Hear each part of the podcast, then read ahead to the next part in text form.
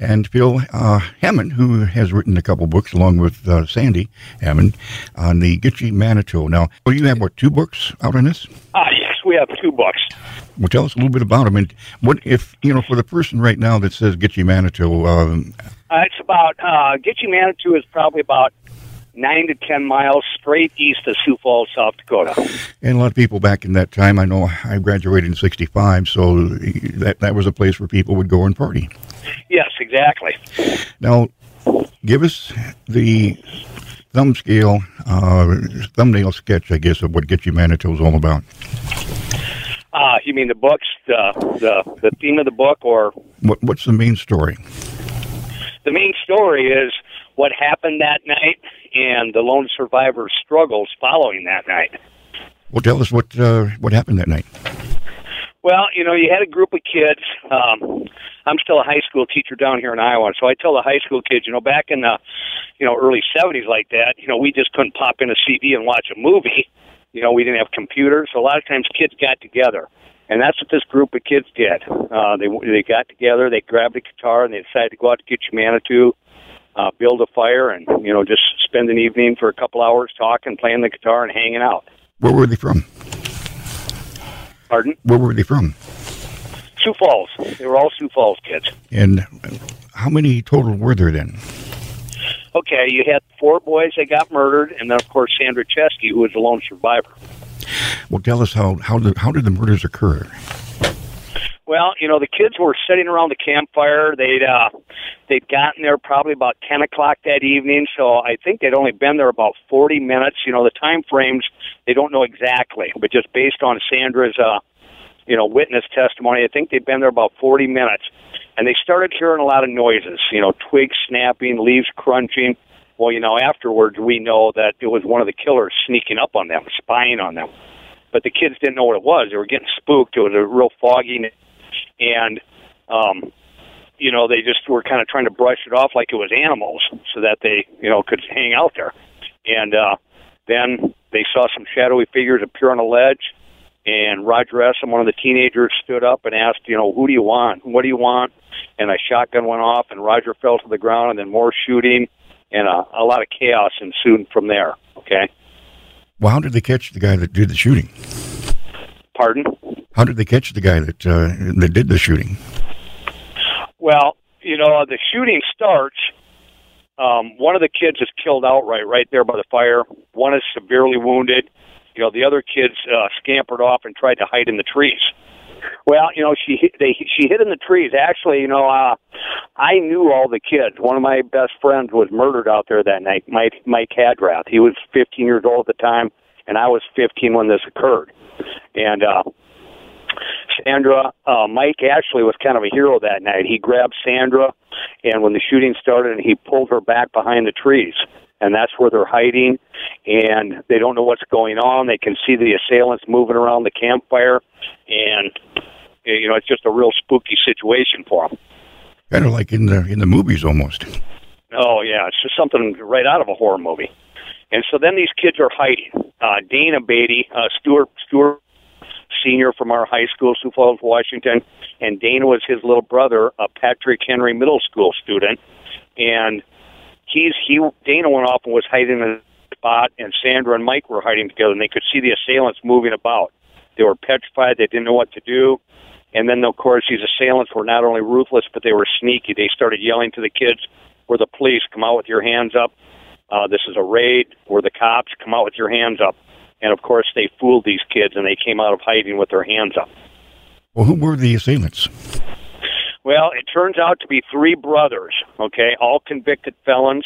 They actually had gone out to Gitchie Manitou that night to poach a deer. And so they had their shotguns were loaded with double aught buckshot. So you can imagine how those kids were were fired up and shot up. It was, you know, pretty pretty harsh scene. And so they had gone out there to poach a deer. They happened to hear the kids talking. They heard, you know, the guitar playing, and then of course then the night turned into a night of uh, sexual assault and murder. How did they how did they catch them though? Pardon? How did they catch the assailants? Well, you know, they what happened was when the kids came out, my best friend was walking with his hands up next to Sandra Cheskey, and as they approached the assailants, my friend said, "If you're police, why do you need to shoot at us?" And one one of the assailants shot him to the ground again, wounded him severely in the arm and the shoulder, and he drops to the ground. And Sandra Cheskey drops down, although she's not hit, she drops down and tries to play dead to save herself. But of course, that doesn't work. The kids are kicked and made to get up, and then they're rounded up. Uh, Sandra's eventually taken away for a sexual assault, and the other boys are executed out at the park. Yeah, but how did they catch the people that were doing the shooting? How did they? They didn't know who they were. No, what happened was there was a manhunt for these guys.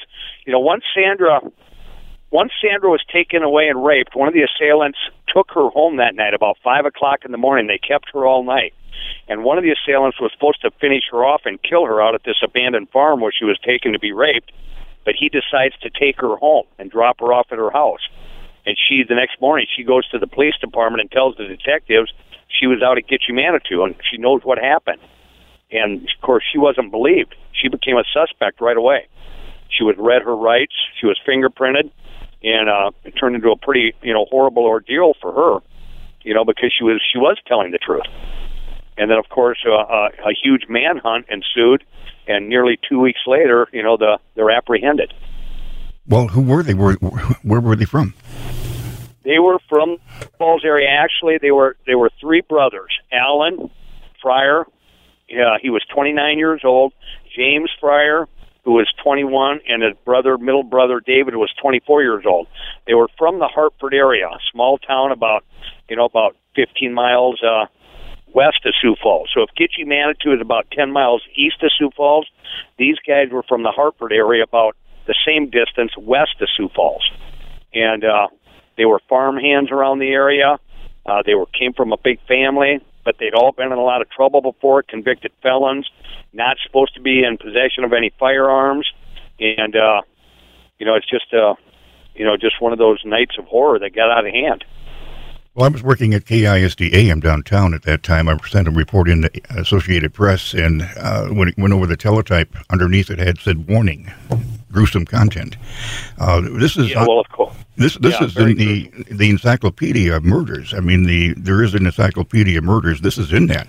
It's on Wikipedia. But you wrote two books about it. Uh, you and your wife wrote, right? Yes, I uh, I teach English down here in, in a high school. I've been a high school teacher for 35 years, and my wife is a is a writing specialist in, in the elementary school. And like I said, I had a personal connection.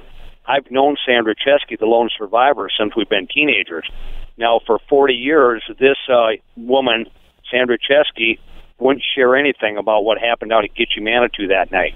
She wouldn't give a you know newspaper um, interviews on the on the anniversary of the murders. She kept it all to herself. She kind of went into seclusion. And there became a there became a big kind of a mystery surrounding this murder. A lot of a lot of rumors. Who was this Sandra Cheskey? What really happened out there? Uh, and of course, the story, it, it, the legend just kind of kept growing bigger and bigger over the years. And then finally, Sandra Cheskey uh, decides to open up and tell her life story. I'm sure it was quite a bit of trauma. We know PTSD now uh, and that type of thing. She had to work out quite a few things to get to that point. Uh, tell us about your books and where can they get them? Well, you know, the book, the first book is Gitchie Girl, and that was written through Sandra's eyes, through the eyes of the survivor. And of course, that went to a number one national bestseller in its category in true crime. And then we, a couple years later, we wrote Gitchie Girl Uncovered we didn't really have any intention on writing a second book.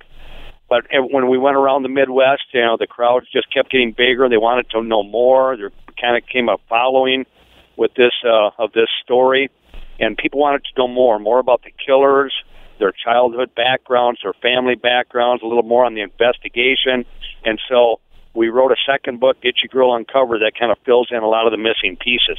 So that's why there was two books. We never really had any intention of writing the second book until you know people know so much more. They just kept asking, wanting more and more, and so and that book also went to a bestseller in its in its category. So. Well, it's available on Amazon, I'm sure, and, and other book uh, locations. And I guess uh, the listeners would want to know it, it's a different presentation than the first one. We actually wrote the second book so that it can be read independently from the first book.